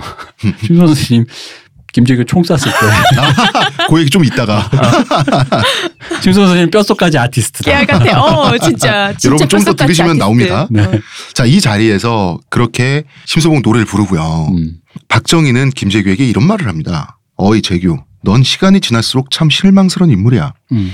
뭐야, 너 뭐 한다고 맨날 돈 타령만 하고 정보부 예산 무한정 쓰면서 부마 사태를 수습하고 진압한다고 했잖아. 이것저것 다 할 수 있다더니 제대로 한 게 뭐야? 왜 그 모양이야? 그러고도 무슨 변명할 거리가 있어. 중앙정보부가 좀 매서워야지. 야당 의원 비리 사실만 붙잡고 있으면 그게 무슨 중앙정보부인가? 조패란 얘기죠. 네. 음. 아 근데 중앙 정보부는 그런 비리 사실을 붙잡고 있는 게 맞지. 그러니까. 그 다음 뭐래? 그건 나그 다음은 뭘 하면 안 되지. 꼭 많이 얘기가 거꾸로 됐습니다. 그러니까 이 사람들 다 거꾸로야 뭔가.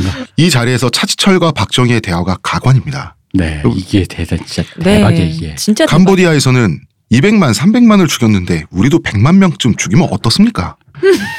사람이 할 말입니까 이게? 그러니까 사람 새끼 아니지 진짜. 음. 차지철러. 때가 되면 내가 직접 발포 명령을 내리겠다. 이때 상정된 장소가 서울입니다, 여러분. 음. 음.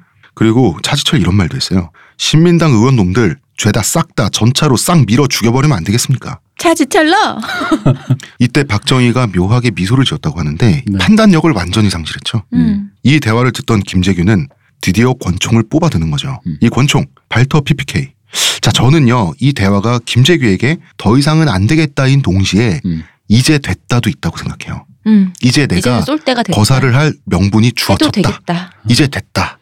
음. 그렇지. 예 어떻게 생각합니까? 이제 이제 청취자 여러분들께서는 더는 안 되겠다와 이제 됐다가 한결에 만날 수 있다는 걸 좀 이해가 되실 것 같아요. 음. 되죠. 이제는. 그리고 게다가 솔직히 말하면 지금 대사가 네. 대사 수준이 지금 솔직히 거의 대사 내가 늘 얘기하는 거 시나리오 대사 이렇게 써가면 욕 먹는다고. 누가 이렇게 다이렉트로 말하는 사람들이 어딨어. 우, 보통 이러지. 어떻게 불마 사태를 좀 조용히 처리할 수 있는 방법이 없겠습니까? 이렇게 얘기하지. 누가 100만쯤 어떻습니까? 이렇게 얘기하는 사람이 어딨어. 이렇게 플랫한 사람이 어딨어. 이런 악당이 어딨어. 근데 이렇게 말하면은 솔직히 말하면 이 사람은 그 나름 선비인데. 아 그래. 역시 영화는 예. 현실을 못 따라와. 그러니까. 그러니까 사실 그 자. 선비의 마음 속에서 그 끈이 하나 탁 끊어질 음. 수 있는 어떤 계기는 그렇죠. 있을 거라고 음. 봐요. 오늘이든 언제가 됐든 음. 내가 지금 오늘 이 거사를 할 수도 있고 음. 권총을 이렇게 딱 품고 있는데 이런 대화를 내가 들었다? 그러면 지금 이 자리가 나의 운명을 음. 나를 죽음으로 몰아넣을 명예로운 자리가 되는 거지. 음. 음. 그러니까 이 정도의 다이렉트한 진짜 이거 글로 써도 안 할 만한 말을 이렇게 직접적으로 음. 읊었다라는 거는 이 사람들이 품위도 없고 뭐도 없고 이때 진짜 완전히 좀, 판단력도 어, 없고. 좀 갔다는 거예요. 음. 좀. 그리고 사실 박정희는 굉장히 유능한 사람이었고 음. 당대의 힙스터고 무엇이 멋인 줄 아는 사람이었는데 그렇지. 이때쯤 되면은 맞아. 내가 봤을 때 맛이 갔어. 그러니까 내가 아는 박정희가 아니야. 우리가 알던 박정희가 그리고 거죠. 김재규는 법정에서 그 말 분명히 했습니다. 음. 제가 알던 그 각하가 아니었습니다. 그러니까 더 이상은 제가 죽음으로라도 이분이 역사의 오명을 더 이상 남기지 않게 음. 막아드리는 것이 제 나름의 충성이었습니다라고 피력했거든요. 음. 근데 그 말은 사실 틀린 말은 아니에요. 음. 그래서 김재규는 자기는 어떻게 보면 어- 그 차원에선 충성을 지킨 거예요. 음. 그러니까 김재규는 더 이상은 안 되겠다. 혹은 이제 됐다. 지금이다라고 생각해서 총을 쏘는 거죠. 음. 자, 모두들 다 아는 사건 자체는 우리가 빨리 하는데 네. 자 박정희가 총격을 당했어요. 네. 그리고 몸이 기울어져요. 피를 뿜으면서 음. 이때 심수봉 선생님하고 같이 있었던 그 여대생 음, 한양대 모델, 여대생 모델. 아, 모델 하시던 신재순 씨는 잽싸게 대통령의 상체를 부축하면서 네. 이 쓰러지는 걸 방지하는 거죠. 음. 그 전에 심수봉 선생님은 자기 기타가 흘러내리는 박정희의 피에 젖으면 안 되니까 음. 재빨리 저만치 벽에 기대놓고 도도도도 가가지고 음. 다시 도도도도 와가지고 부축했습니다. 뼛속까지 아티스트. 아티스트입니다. 어. 악기와 일심동체이기 때문에 악기를 너무 사랑하기 때문에 어. 지금 눈앞에서 빗물 저거 지워지 빠지지 않는 거 저거. 대- 지금 눈앞에서 대통령이 총에 맞아서 죽어가는데 일단 기타는 치워놓고 총격 그거 뭐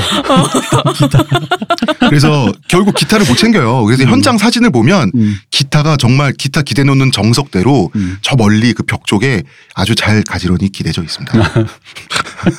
기타를 일단 지키고. 어, 요 말까지는 음, 그 심수봉 선생님이 말을 안 하려 그랬는데 네. 그때 당시 상황에 다시 이제 그 회고를 하면서 심취해가지고 그 말이 살짝 나와요. 음. 어. 침- 그러고 나서 이제 내가 그 말을 듣고 이거 봐라 하고 그 사진을 봤거든요. 음. 사진 보니까 정말 그렇게 멀찌감치 음. 피로부터 안전한 곳에 기타가 이쯤이면 괜찮겠지. 이러면서. 그래서 아니 왜냐면 심수봉 선생님이 악기에 대한 그러니까 악기가 이 정도 하려면 진짜 악기에 대한 애착이 굉장히 강해야 되는데 음. 그런 되게 연주에 대한 어떤 그 소신이 있어야 돼요. 네. 근데 보통 심수봉 씨를 뽕짝 가수로만 알고 있다면 이게 이해가 안 될 거예요. 근데 실제로 심수봉 씨는 보컬리스트이기 전에 재즈 피아니스트였고 음. 다른 악기에도 굉장히 능해서 이분이 재즈 드럼도 되게 잘 쳐요.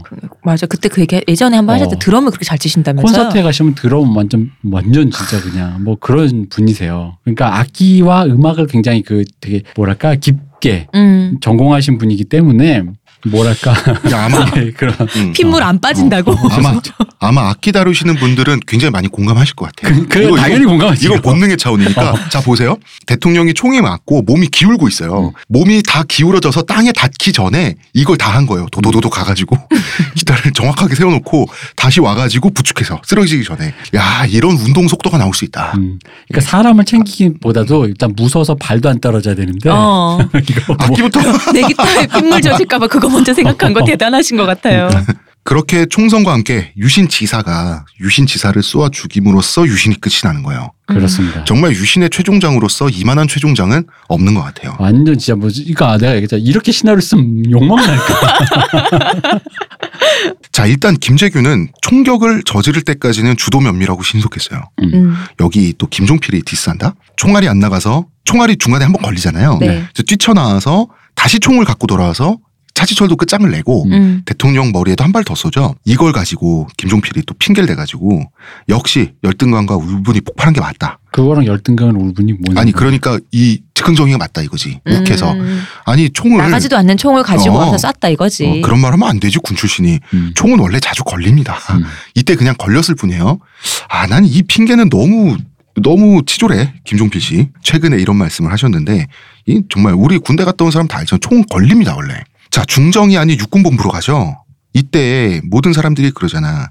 이때 세간의 평가가 지금도 마찬가지고 중정으로 다이렉트로 가서 상황을 장악했으면 나라 먹었다. 그러니까 본인 음. 대통령도 됐을 텐데 왜안 갔을까? 왜 육군본부로 가냐? 이 사람 자체가 제정신이 아니었어요. 신발 한 짝이 벗겨진 줄도 모르고 막 우왕좌왕하면서 다녔잖아. 음. 근데 사실 그 모르겠어요. 이게 좀 더 정상에 가깝지 않나? 그러니까 신념적으로 자기를 아까 이 사람에게 주군이라는 거는 장상 자기 세계관의 중심이잖아요.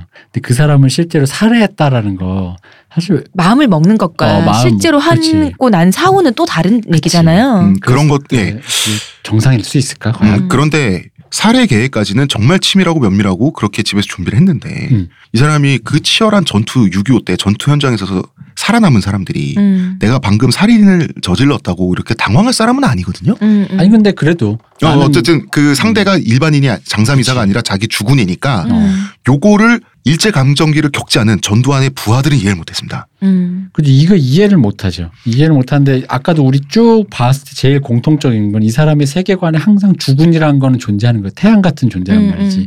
이 사람 박정희처럼 그런 거를 그 뭐랄까 나 내가 온리원인 그런 마인드가 아니잖아요. 어. 근데 그런 데서 내가 진짜 진짜 진짜라는 어, 내가 파괴했잖아요. 어, 심지어 계획을 세울 때도 할 수는 있어. 어. 누구도 우리도 뭐 저거 음. 자기 갈구는 왜 부장님 아확 그냥 이런 생각을 하지만 매일매일 무슨 마음 이제, 식어버릴까 이런 어, 거 하는데. 부장님 술 먹고 때린 다음에 아침에 출근할 때 무슨 생각 있어? 이 사람처럼 나도 신발 한 짝안 메고 출근할 것 어어. 같은데 음. 무서워서. 그래서 이 전두환의 부하들 젊은 군인들이 김재규를 주어 패면서 이 받은 거는 우발적이라기엔 너무 치밀하고 계획적이라기엔 너무 어설프다. 그게 정답이죠. 이유를 만들어야지 음. 이 역적인 김재규를 처벌하는 합동수사본부의 수장으로서의 전두환이 권력의 전면에 지금 나설 수 있는 거잖아요. 음. 결국 이 사람을 치졸한 비겁한 역적으로 만들기 위해서 차지철에 대한 분노 플러스 나도 한번 대통령 해먹어 보자 음. 라고 하는 권력욕으로 이 프레임을 만든 거예요. 그렇죠. 이게 합수부의 프레임이. 플랫하게 가는데 그리고 결국 이거밖에 없어요. 이 사람들이 이해할 수 있는 거는. 당시에. 음. 그래서 이 사람을 나쁜 사람으로 만들려고 또 조작을 합니다. 조작해야지. 아니 조작이라기보단 이해 못하는 사람이 어쨌든 최대한 이유를 만들기 위해서 노력했다라고 해야 되나? 어. 어. 그, 아, 그 음. 노력에 조작이 들어가는 거지. 그죠. 국민들한테 김재규가 얼마나 나쁜 사람인지 보여줘야 되니까 그러니까. 김재규가 그동안 부정 축제를 했다고 하는 재산 목록을 엄청 화려하게 만들어요. 음. 근데 그 목록을 다 모으잖아요. 네. 그게 김재규가 실제 살았던 집에 다 안 들어가요. 이때 바로 그 유명한 천경자의 위장 미인도가 이때 나옵니다. 음. 김재규 집에서 발견했다고 합수부에서 내민 그 미인도가 위작이에요. 음. 천경자가 자기가 그린 거 아니라고 밝혔던. 네. 왜 이번에 검사 측에서 또 위작 아니라고 했잖아요. 어. 진품이라고. 어, 아, 왜냐면 아마, 이거를 음. 위작이라고 인정하는 순간 국가적인 문제가 돼. 국가적인 문제 지금 어쨌든 큰 어르신들이 돼 있었을 업계의 음. 어떤 전문가들과 기타 그런 사람들까지 음, 음, 음. 한 엮여버리니까. 방에 썰려 나가니까. 이때 우리가 추측하기로는 사실 심증상은 이게 맞아. 보안사령부가 주문 제 작했겠지. 음. 위작 전문 그거에서. 왜냐하면 김재규를 엄청난 부자로 만들어야 되니까. 그러면 주문 제작이 아니어도 그러니까 그런 식의 위작이 돌던 거를 어, 뭐 그렇게 했을 수도 있고요. 어, 음. 뭐 왜냐면 그렇게 디테일하지 않았을 거라고 나는 봐요. 음. 그러니까 하지만 다시 얘기하지만 우리나라 음. 검사 쪽에서는 위작이 아니고 진품이 맞다고 어허. 했습니다. 음. 어쨌든 국가 공인 아직 네. 진품이랍니다. 네, 아직 진품 대한민국 일합니다. 공인입니다. 네. 음. 그러니까 이 국가 공인한 걸 말이야. 음. 청경자 화백님은 어 음. 인정하지 않고 말이야. 이 자기가 그린 걸 자기가 몰라 나라가 아는데 음, 큰일이야. 화백님 죄송합니다. 농담이었고요. 예. 신재순 씨도 같이 있었던 합수부가 쓰라는 대로 지어준 내용으로 진술서를 썼다고 나중에 밝혀요. 음. 즉 합수부 입장에서는 김재규를 나쁜 놈도 만들어야 되고 음. 한심한 놈, 못된 놈으로도 만들어야 되는데 이해가 안 가요. 결국 창작밖에 할 게 없는 거예요. 그렇겠죠. 이 왜냐면 이게 옛날에도 한번 얘기했지만 부부 싸움에 서로 말이 다르지만 합치면 말이 나온다는 음, 그 네. 진실처럼 어. 사람의 그 아주 그 입체적인 면을 눈앞에서 봤을 때 사람들이 일관되게 진술할 수 없는 그 어떤 그 모호함 네. 뭐 그거 앞에 맞닥뜨린 사람들의 반응이죠. 그렇죠. 핵심은 저는 따로 있다고 봐요. 김재규는 솔직히 말하면요. 실제로 거사에 실패할 줄 알았어요. 성공해도 현장에서 죽을 줄 알았어요. 아마 요게 컸겠죠. 네. 자기가 쐈지만 그 다음에 달려 들어오는 다른 애들한테 나, 자기도 어, 나도 쏴서 음, 네. 쏘임을 당했겠지. 그 라고. 거사와 의로운 죽음 이게 핵심인 거죠. 그죠 이게 김재규에게. 논리적으로 아마 예상컨대 이렇게 생, 예상했겠죠. 네. 그리고 그 뒤에 일어날 일은 추상적이고 모호한 세계예요. 음, 김재규에게 이미. 음. 아니 죽을 줄 알았는데 살아버렸으니까. 음, 그렇지. 플랜에 없던 거라고. 그렇죠. 결국 그림같이 성공하고 나니까 멀쩡히 살아있게 되니까 음. 당황하는 거예요. 음. 근데 이 사람은 자기는 죽어야지라고 생각했던 사람이잖아. 음. 정작 체포되고 나서부터는 또 의연해져요 사람이. 이런 이중적인 모습이 이해가 안 가잖아. 그지. 근데 수사하는 죽을 줄 사람들. 알았는데 당황했다가 체포됐으면 어쨌든 현장에서 자기가 죽을 거라는 건 어떤 저항 때문인데 나름 체포된 그림도 저항 받은 거니까 음, 음. 거기서부터는 다시 또 이제 마음이 평온해지겠죠. 그리고 또 죽긴 네. 죽을 거니까. 어, 자기 스토리가 약간 각색되긴 했지만 어쨌든 수, 어. 스토리대로 지금 진행되는 네. 거잖아. 그러니 정상적인 사고로는 이 사람이 이해가 안 가는 거예요. 음. 그러니까 정상적인 사고라기보단 일반적이라고 어. 합시다. 일반적으로 사람을 이렇게, 이렇게 보편적인 단순한 논리적으로는 이해가 안 가죠. 예, 예. 어. 음. 김수환 추기경과의 인연이 있었잖아. 음. 그래서 이제 종교계에서부터 구명 운동이 이제 벌어지는 거예요. 음. 결국은 종교계 입김으로 인권 변호사들이 투입되는 거예요. 투덜대면서 아. 저 독재 정권의 부역자나 내가. 응? 음. 근데 이 변호사들이 말이죠. 특히 강신옥 변호사. 네. 처음에 김재규를 의심해요. 음. 그 다음엔 그 진정성에 놀라요. 음. 이 사람 진심이었어. 음. 나중에는 몹시 존경하게 됩니다. 음. 사실은 의사였고 투사였고 음. 역사에 길이 남을 사람이란 걸 세상은 인정 안 해준데 아 나만 아는 거야. 음. 이 존경스러운 사람을 그렇게 이 사람을 변호사 접견하고 이러면서 존경하고 있다가 문득문득 현자탐이 오죠. 왜냐면 갑자기 사무라이처럼 일본어를 말하고 막 이런단 말이야. 아, 그래서 네. 강신옥 변호사 같은 분들은 사람 마지막엔 하고 싶은 거 다 하게 냅둬야지. 그래서 강신옥 변호사는 확실히 문득문득 느꼈다는 거지. 확실히 일제 강점기에 교육을 받은 분이긴 하다. 음. 이런 생각을 여러 번 했다 그러고요. 또 다른 인권 변호사의 증언으로는 아싸리한 태도, 초계같이 목숨을 버리는 생사관에 대해서 여러 번 들었다고 합니다. 음. 아싸리, 일본어 그대로 아싸리한 태도에 대해서. 네. 아싸리는 원래 요새 말로는 아쌀하다. 그 전에 아싸리 하다가 지금 아쌀하다라고 한 건데 차라리 깨끗이 정도 되는 뜻이죠. 일본어에. 뭐 말 그대로 사무라이들이 좋아하는 그 벚꽃 같은 거 아싸리. 그리고 이런 말을 그렇게 많이 했다 그래요. 법정에서도 변호사들에서도 나는 졸장부가 아니다. 음. 나는 목숨을 버릴 줄 안다. 자, 이제는 우리도 현자 타임을 한번 느껴볼까요? 어머니에게 전달해 달라면서 시를 한 편 썼어요. 자, 이 양반의 문학적 재능이란 게, 음, 냉정히 말하면 없는 편인데 훈련된 수준이긴 했죠. 네. 칠원절구가 나오긴 했습니다. 네. 네. 근데 이 사람은 한학을 배워서 이제 칠원절구가 한시나 한문을 쓸 때는 어쨌든 한학을 배우면서 입력된 내용이 결과값으로 나왔는데 이 사람이 현대시 한글시를 썼어요. 이것은 어떨지 청취자 여러분이 듣고 판단하시기 바랍니다. 제목 나와 자유. 우지 말라고 그랬잖아. 나 읽어야 돼 이거. 나와 자유. 나를 만일 하지 마 나 나를 만일 신이라고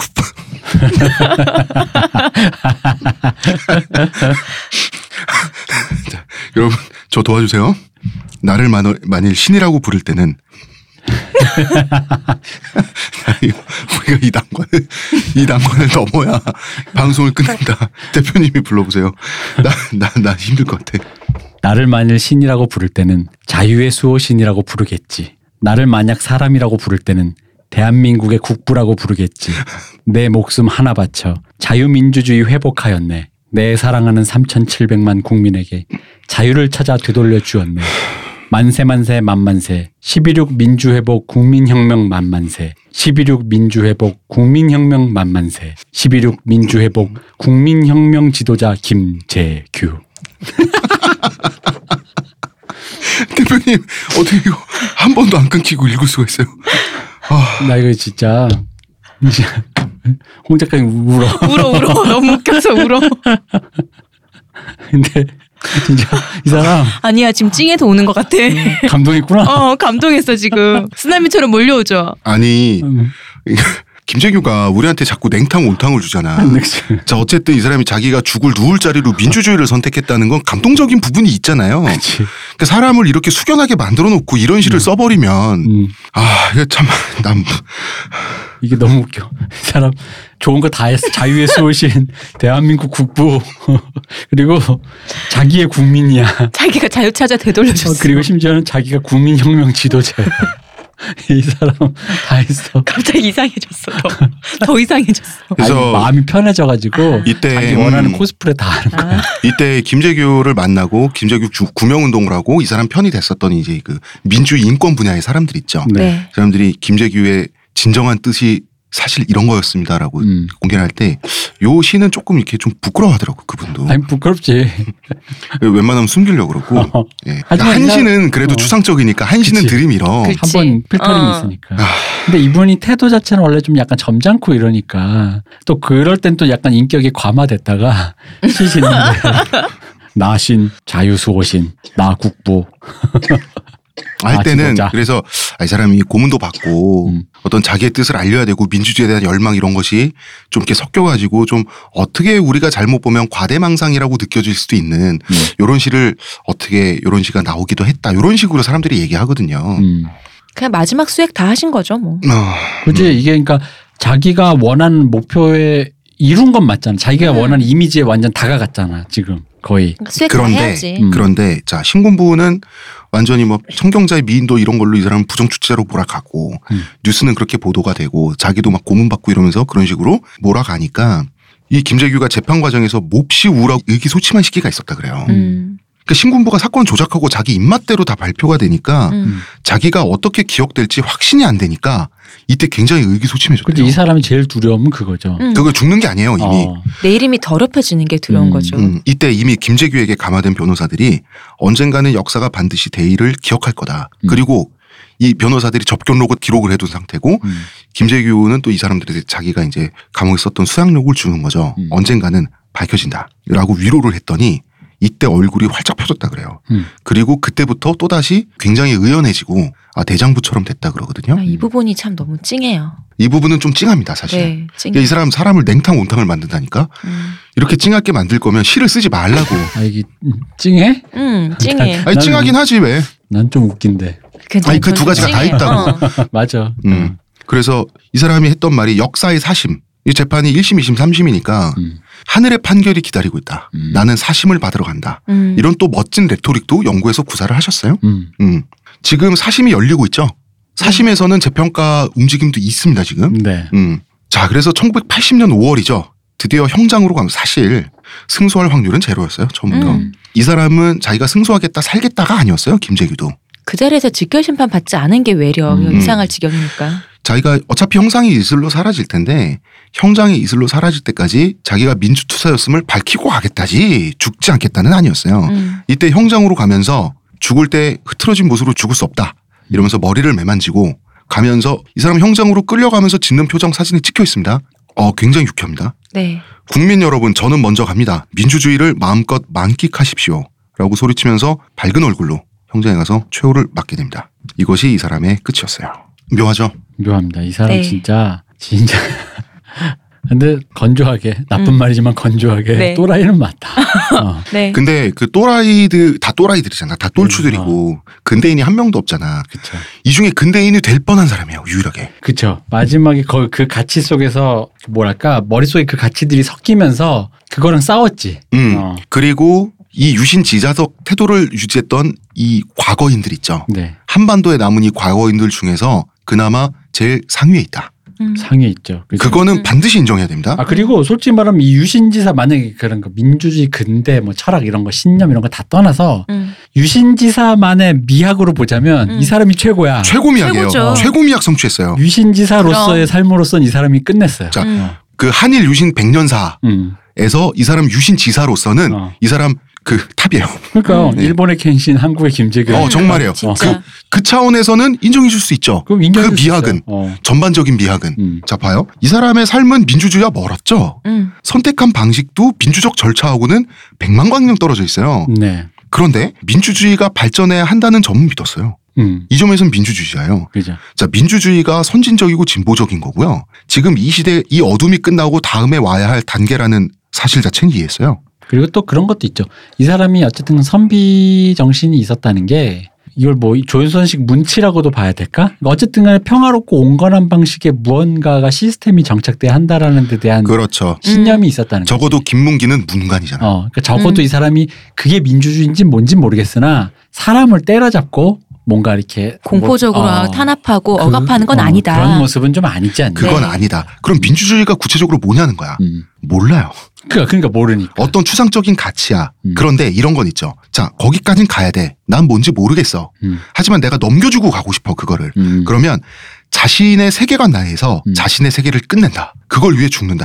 여기에 김재규의 낭만이 있는 거고 바로 이것 때문에 유신 지사로서는 탑이다. 그죠. 한일 백년을 통틀어서. 아, 박정희가 내 무덤에 침을 뱉어라 해서 그 무덤 내가 만들어 드릴게요. 자, 후세 여러분 마음껏 침 뱉으십시오.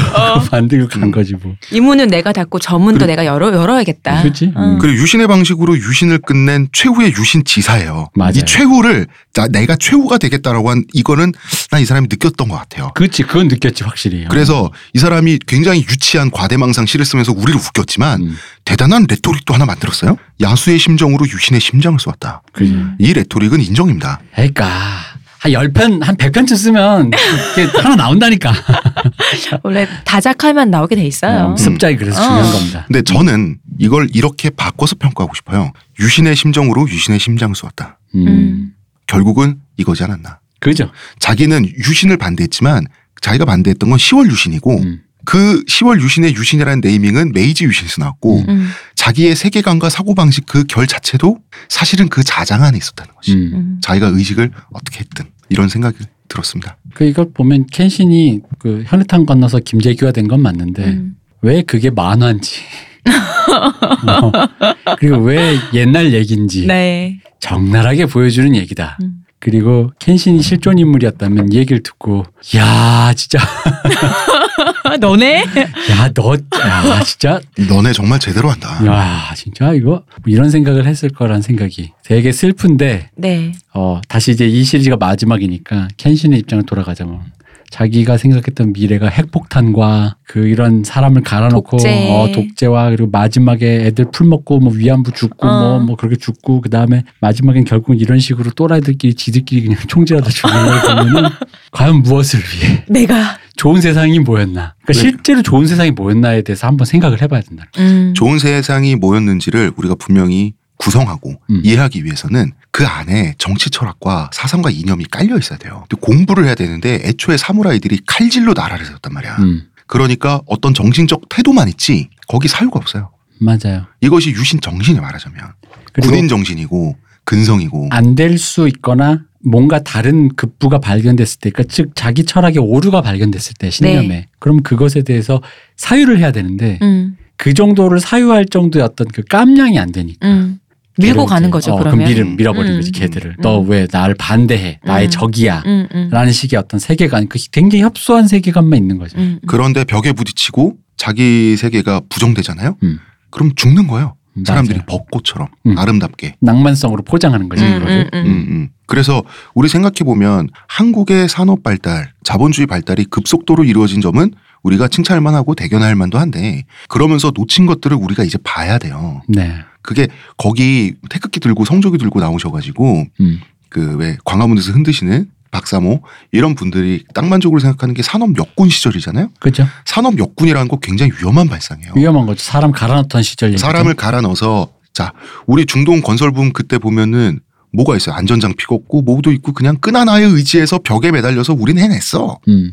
그게 기관총이 쏟아지는데 반자에 돌격하는 그 일본 황군과 이 산업 역군의 그 정신적 뿌리가 같다는 거예요 그죠. 우리는 이랬어가 아니라, 그러니까 그땐 그런 건 맞는데, 음. 음, 너희들은 그러면 안 되지라는 그, 생각이 그렇게까지 있어요. 가야 되는 건데. 음, 그렇죠 어, 우리가 그렇게 했는데 너넨 지금 뭐 하니라고 음. 하니까. 다 피해자야 다. 어. 음. 음. 그리고 우리 아 사실 그 삐처리 해 주세요 이라는 젊으신 분이 음. 한겨레 칼럼을 낸 걸 또 봤는데 보니까 이제 그 칼럼이 위험한 노인 혐오로 치달을 수 있는 위험한 걸 가지고 있다. 음. 이런 걸 전 좀 느꼈는데 최근에 한겨레 칼럼이 그런 식의 진영론에 좀 잘못됐다는 게 아니라 그런 위험성이 많이 내포돼 있더라고요.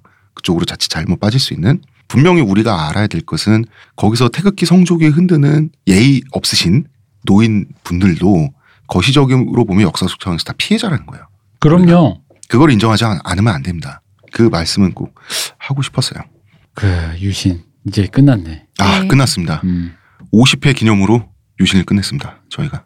근데 참 마음속에 누구나 다 저기 최백호 노래처럼 낭만에 대하여 낭만을 품고는 사는데 마음속에 도라지 위스키 하나쯤 다 있는 거 아닌가요? 어. 마음속에 도라지 위스키 하나쯤은 다 정말 가- 적절하다. 다 가지고 있는 도라지 거 위스키. 아닌가요, 누구나? 음.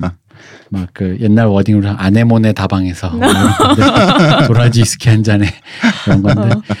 이게 참 위험한 이- 생각인데 근데 이게 되게 웃긴 게 뭐냐면요 너무 빠지기 쉬워요 음. 특히 막 어린 사람들한테 너무 유혹하기 쉬워요 멋있어요 왜냐면 네. 멋있지. 어. 뜻을 위해 목숨을 건다는데. 그러니까 그 뜻이 뭔지에 대해서는 생각 안 해. 목숨을 건다의 방점이 가다 어. 보니까 그럼 그 뜻이 뭔데를 생각을 잘 안 하고 근데 이게 소년의 심리학이잖아. 그렇지. 가치관 얘기는 안 하고 어. 목숨을 건다라는 양태만 어. 롤만 보는 음. 거야. 그래서 나는 혈기, 음. 기계, 남자의 그릇 이런 뭔가 정확히 지칭하는 뜻이 없는데 멋있어 보이는 단어들 있죠. 음. 그죠? 이런 거를 우리가 경계할 필요가 있다. 그럼요. 남자답다, 여자답다, 어떤 역할론 그런 것들 다 경계해야 돼요. 음. 그 뿌리가 뭔지 우리가 철학적으로 음. 사유해 보라고 공교육이 있는 거고요.